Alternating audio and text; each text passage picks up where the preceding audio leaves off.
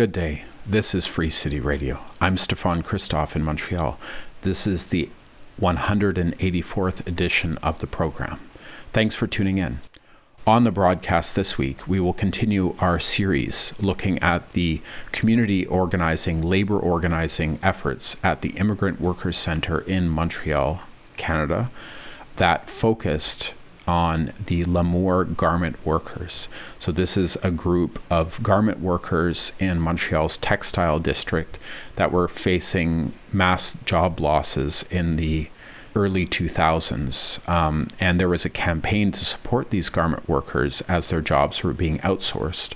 Um, they were uh, being outsourced in the context of the company Lamour Inc., based in Canada, looking for a cheaper context for labor and these jobs were outsourced to the global south and there was massive layoffs.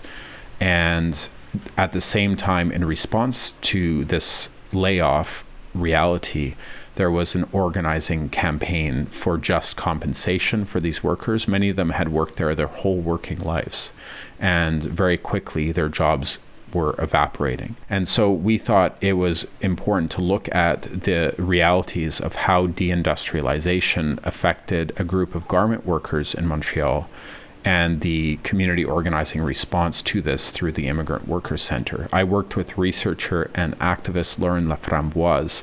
Uh, who is involved in the project Deindustrialization and the Politics of Our Time, based at Concordia University in Montreal in the History Department and uh, we did this series of oral history interviews about the Lamour garment sector workers and the campaign at the Immigrant Workers Center to support them.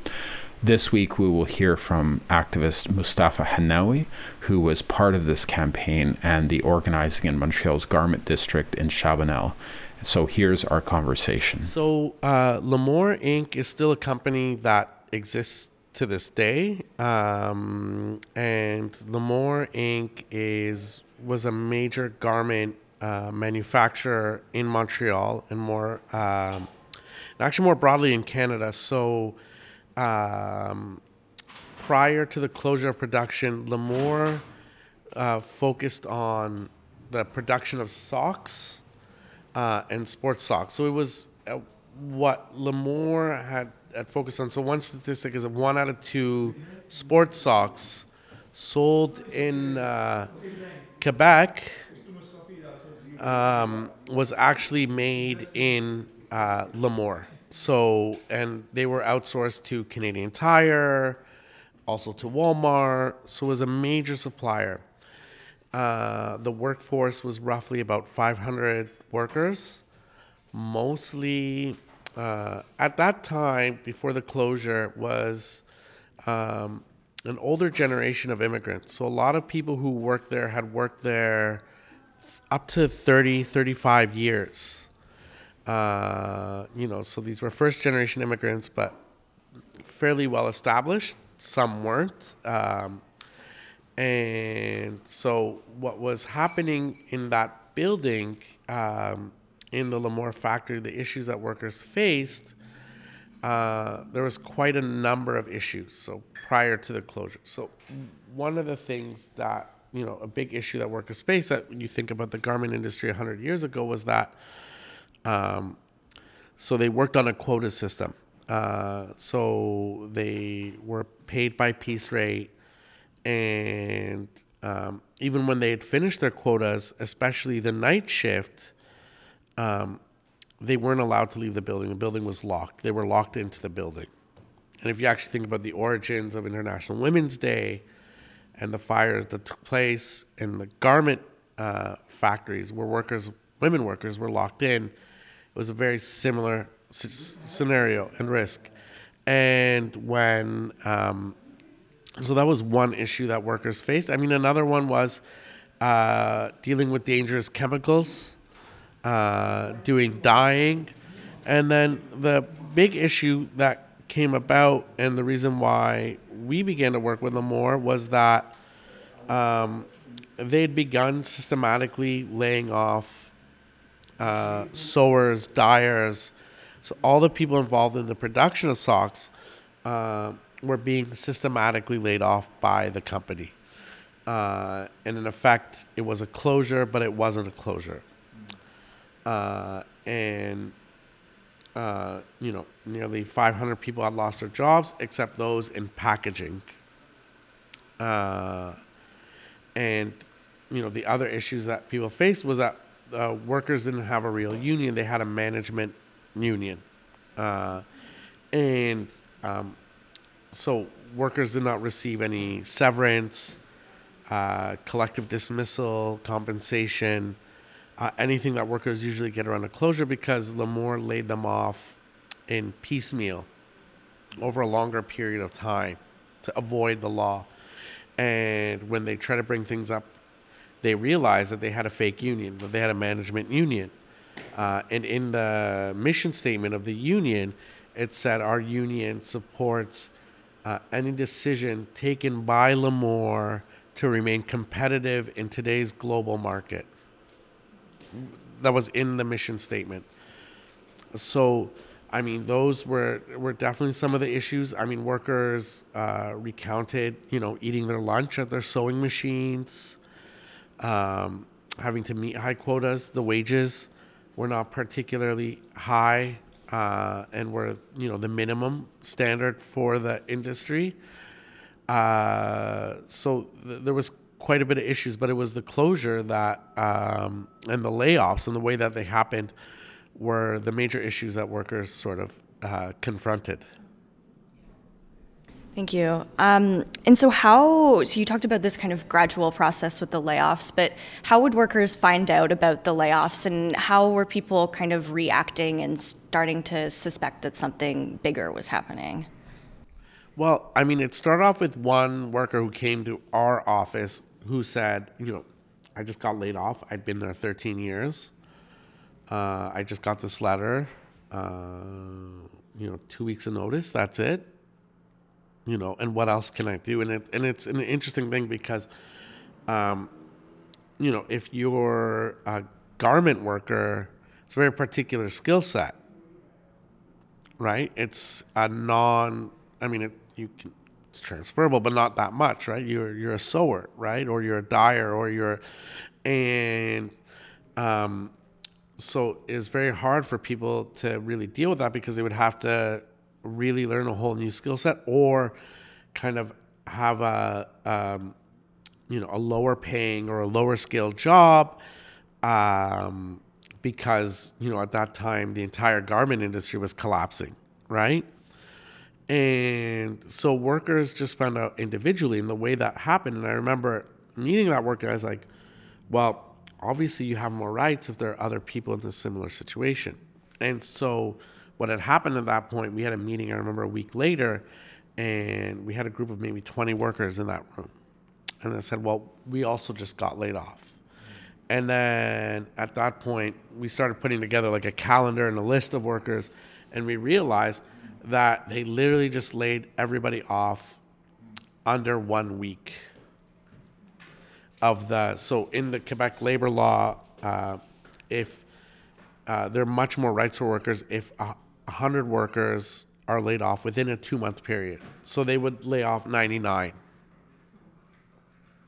and so then they wouldn't qualify for uh, eight weeks. Eight weeks of severance. It would be eight or 12 weeks of severance. Plus, they would have to have like uh, a real notice. They would have to provide a transition committee. There's a whole set of rights and obligations the employer must do when that happens. And so they just they they knew what they were doing and they just sh- under one, literally under one.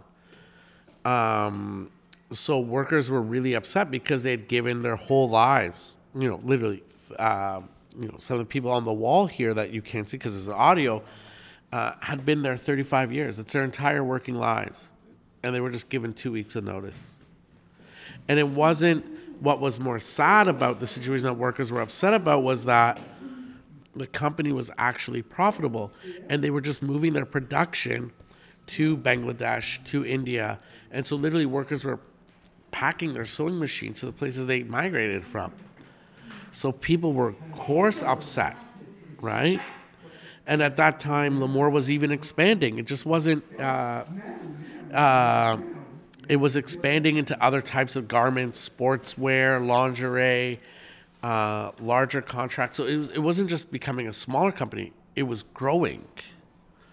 Uh, and so obviously they had the ability to retain their workers, but it was just all in the name of profit. Often, when people would like imagine a workplace in Quebec, a garment sector workplace, there would probably be like an image of what happened at the turn of the 20th century in terms of like garment factories and you know you mentioned mostafa the origins of international workers day uh, international women's day and you know organization of garment sector in new york and montreal. Maybe some of the sort of points that you uh, talked about about how workers were like locked in during the night shift wouldn't come to a lot of people's minds when they think about garment sector today but it also uh, sort of brings up this point about like how did workers communicate their reality to the IWC? Because these are also workers largely who fell outside of like the Quebec labor system. If we talk about big labor unions, you know, there's this idea that in Quebec a lot of workers are protected by, you know, a pretty serious labor movement. But these are workers that fell outside and had to sort of communicate the issues they were facing to the IWC that was totally outside of the big union um, sort of umbrella of process, political and economic process in Quebec. So could you talk about that dynamic a bit? Definitely the, the union movement uh, for these workers. I mean, it was for us, it was a process of like trying to get them the support of the labor movement, right? So one of the things that we did, and it was one of the first moments where we built that relationship, that long-term relationship with CSN, Conseil Central. And I remember that we took the Lamour workers, we were invited to um, a meeting of the Conseil Central Regional for CSN and, and Manon Perron at that time, uh, who was our link through Priscilla Bitar, and we began to build that relationship with CSN, uh, invited us to the meeting. And it was at the time of the reasonable accommodation debate, and CSN had been had taken a position at that time.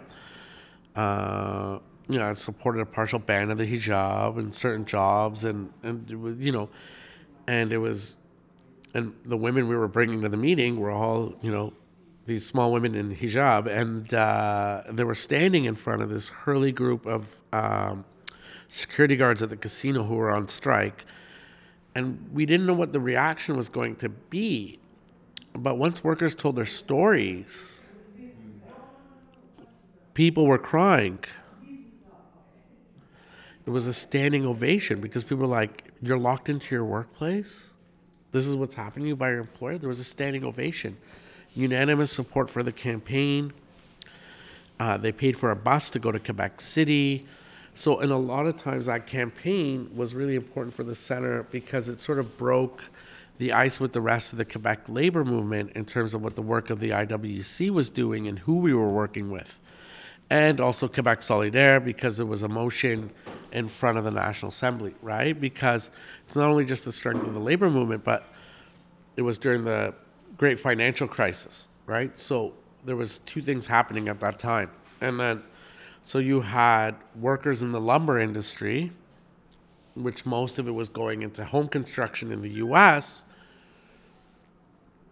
being overly supported by the Quebec government we need, uh, you know, a compensation package. Workers need to be compensated. They need our support, financial support immediately. Yet these garment workers, who are mostly immigrant, low wage, non unionized, represent the same economic output. So if we think about it on a big scale, the same economic output, 2% of the GDP of Quebec, you know, even the garment industry might be a, a sizable workforce as well. It was, you know, still almost nearly 100,000 workers, was being completely sidelined. And I think that was for obviously political and racial reasons, right? Like these workers could be invisibilized, but those in the lumber industry are politically important to us retaining political power right? And unfortunately, uh, outside of CSN, there wasn't that much union support. Where there was, I mean, there was, you had layoffs in under other factories, and I remember um, Gilles Duceppe was actually leading one of the marches against some of the layoffs in Montreal. Definitely, there was this divide um, that you could see, and it was palatable. The experiences of the workers at that time, and while it wasn't perfect, I think uh, we were able to sort of uh, break the ice in terms of saying that these workers or immigrant workers in generally are important, even though there wasn't much of a of a large scale campaign to say, let's save the garment industry, let's subsidize it, because that was a that was a state led decision made much long ago, right? To let it just collapse, right? Um, and that was clearly intentional as money went into other sort of high value industries or sectors, right? AI, artificial intelligence, tech, video gaming, right? At that time. But I think the, the, the labor question is is so important because if there was a real labor movement, could have there been those jobs here? I think absolutely, right? I think it's a political decision. It's not and this was our whole point in the campaign. You know, these people represent there are 500 workers who represent almost 100,000 workers in Montreal who lost their livelihood. This is a tsunami, right? This is a, this is a tsunami, but it's man-made, right? This is not a natural disaster. Yeah, thank you for that. Um, so maybe you can tell us a bit about the kind of specifics of the Lamour campaign that the IWC did. So, did you guys hold meetings? What did that kind of look like? So the campaign, I mean, it was a great campaign, and so it was really like a sort of a step by step, and it was, you know, and and you know, it started off with one person, you know, and and eventually we had a meeting and, and 20 workers. So the first step was trying to figure out actually how many people got laid off, who works there, can we really go after this collective dismissal thing? So we did workshops. And eventually we got to a point where we were meeting every week on a Sunday evening here in Côte des Neiges. And we had 100 workers. And we were dividing the room into languages and interpretation into like Tamil, Punjabi, French. And um, it was really an amazing time because you had 100 workers in the room willing to come every week and, and build spokespeople and leaders. And so you know, we held workshops with other groups over employment insurance and getting them employment insurance. And then we made the decision at some point it's going to be political because we're going to get refused, right? Like it's not. They had a fake union. They're gonna. We have to go to the tribunal. CNESST isn't going to accept it, and then so our strategy was like both a legal one and a political one. So I remember we had our first demonstration in front of CNESST on Valentine's Day. It was like minus thirty and it was like uh, L'Amour, love. So it was like we used we played on that theme, and workers came out, and then we demanded at that point once we had we'd gone. The legal strategy was go to the tribunal, but then uh, they had the law firm that McDonald used to bust the union, at that point they threatened to sue us, and uh, we got jittered feet, and also at that time, you know we had a volunteer, just graduated lawyer, who's an incredible lawyer. There was no point in really trying to uh, and trying to pursue it. So we said, and with the workers' agreement, that we just got to focus on the political angle to get better severance for all textile and garment workers. And so we did that, and that, and you know, we held a demonstration uh, in Quebec City in front of the National Assembly. Um, we demanded to meet the Minister of Labor, Sam Hamad, at the time, which we were able to, and with Amir Khadir, the MNA from Quebec Solidaire, uh, to bring our issue. And eventually we won, and they got access, but unfortunately it was for older workers. So they had to be 55 or over. Um, but it did give them financial compensation, uh, retraining, and certain things. So in a way, it was a political victory. We lost the legal battle because our line throughout the whole campaign is that there's the spirit of the law. This is ridiculous. The company knew it was going to lay off everybody. So you can't say there's not a collective dismissal. It's a collective dismissal. You you just you you just you waited and like 99 not 100. So uh, what about the spirit of the law, right? And that's what we were constantly trying to put out in the media. So, and one of the things, you know, during the campaign as well that we focus on is really sort of giving people capacity, right? So the spokespeople training that they were doing all of the speaking and and you know.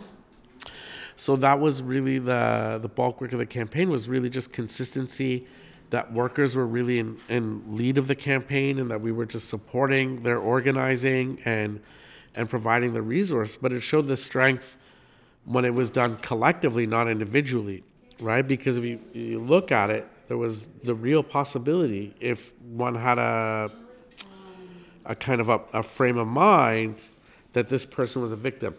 When that worker came in and said that this person's a victim. And um, and if that person is a victim, they just said, well, you know, we'll get you a lawyer and we'll go to the CNESST, as opposed to saying, this is a collective issue and you need to bring more workers on board. It's like trying to individualize the problem. Exactly. And so our strategy was constantly to show that uh, not an individual issue. And sometimes that works, sometimes it doesn't. And in this time, it completely worked because I think we were able to be there at, at the right moment. You talked a bit about the legislative framework, so I'm wondering if you can talk a bit more about the limits of the legal frameworks around collective dismissals and if, in your opinion, there would be a way to, to change it to make it capture these um, types of dismissals, or if there are broader sort of structural issues that are at play here there there are broader structural issues at play, and there's definitely companies are manipulating the way the, the legal frameworks exist now around collective dismissal. So, um, in an era where flexibility remains king, a lot of companies want to shed workers, mass amounts of workers at low points. They want the flexibility to rehire them when they want. That's been, you know, uh, the framework of employers, right? So you use temp agencies, you use seasonal workers, and then a lot of these, then you're outside of the uh, the guise of sort of collective dismissal, not just like the case of Lamour where you had a stable long-term workforce. So the question is, and I think as a society, is that why is a company laying off or shedding its workers? Right? That's got to be the starting point uh, is it really the lowering of production? Uh, is it simply to maintain some kind of flexibility uh, to appease shareholders, uh, to, to, to show profitability, or to maximize profitability? So, I mean, I think the legal framework is, is got to fundamentally go to not just the processes of the layoff, but why are workers being laid off from a company? Right? So in other European countries, maybe not around dismissal, but around other issues. So in Belgium, uh, you can only use temporary work if a company can demonstrate that there's uh, a very particular need to expand production, right? So there's a the, the reason why is in the law. The reason why isn't in our law, right? And so um, because then you can get at the spirit of the law, right? So then it's like if you you know you're you're laying off workers to remain profitable, if you're laying off workers because there's lower production, uh, and that this is pre-planned. So regardless of the numbers, these workers should be allowed to participate in a collective dismissal program, right? And should be given the rightful severance right? And because in bankruptcy, it's clear bankruptcy, they can go to the federal government through the program that offers certain wage compensations for companies that go bankrupt. And the cases where it's not bankruptcy, there's the protections should be provided should be more broad. A really small clarifying question around the compensation. So you mentioned that it was um, older workers that got compensation. Was it only uh, this kind of older generation of workers, or were was everyone entitled to the same degree of compensation, retraining programs? Was it like early retirement benefits or whatever? Yeah, so it was mostly the way the uh, Emploi Quebec framed it is like early retirement benefits Uh, so starting at 50 or 55, and then at the time also retraining through Emploi Quebec, right? So if you wanted to go back into the workforce, certain skills, a lot of our members said, well, you know, at this point, what am I going to, you know, do retraining and no one's going to hire me. I'm going to be 60, right? So I don't think a lot of people participated in the retraining program. So it, it works like like most Emploi Quebec programs. And so uh, it provided early retirement until people started their old age security. So, I mean, it, it was good for the majority of workers, but there was a small minority of workers that that, that wasn't the, the case. We only have a few minutes left, but in thinking about like the analysis that you've laid out and the challenges that workers face to deal with legislation, to deal with the labor union reality, in the sense that a lot of these workers were not able to access support initially. Um, there was also a lot of creative tactics that the IWC used, you know, creative protest, um, meetings in different languages. Um, so, any thoughts about um, the way that the IWC has been able to sort of keep up uh, in terms of the analysis of these, you know, new uh, labor conditions, but also the protest tactics necessary to address them, and and also the cultural understanding necessary to mobilize in a context like you described. Well, I mean, I think the the uh, the lessons, or I mean, is, is, one is that you start where workers are at, right? And that I think is you know what workers language workers speak and uh, um, uh, their their life experiences and doing things in other languages is a given. It's a no brainer. I think supporting people in the process of building their leadership, I think, is a for us is like a pillar of what we do uh, I think uh, seeing things uh, not just uh, in moments, but seeing things in a bit of a longer term way that uh, workers, uh, you know, there's an old saying the working class is right even when they're wrong. And, you know, to me, I interpret that as that even if workers come up with a bad idea, or that you might not you might think it won't work uh, it's important to go through that process because people actually just have to realize it itself right? If they had faith in the legal system that's an important part of the process for workers to see it themselves that the legal system actually doesn't work for workers right and that political mobilizing is important right so that's a big part of it as well that was a conversation with community organizer Mostafa Henaway of the Immigrant Workers Center. I host and produce Free City Radio. I'm Stefan Christoff, and I'm based in Montreal, Tiohtià:ke. We air weekly on CKUT 90.3 FM at 11 a.m. on Wednesdays, on CJLO 1690 a.m., also in Tiohtià:ke, Montreal, on Tuesdays at 1 p.m on CKUW 95.9 FM in Winnipeg at 10:30 p.m. on Tuesdays, on CFRC 101.9 FM in Kingston, Ontario at 11:30 a.m. on Wednesdays, on CFUV 101.9 FM in Victoria, British Columbia on Wednesdays at 9 a.m.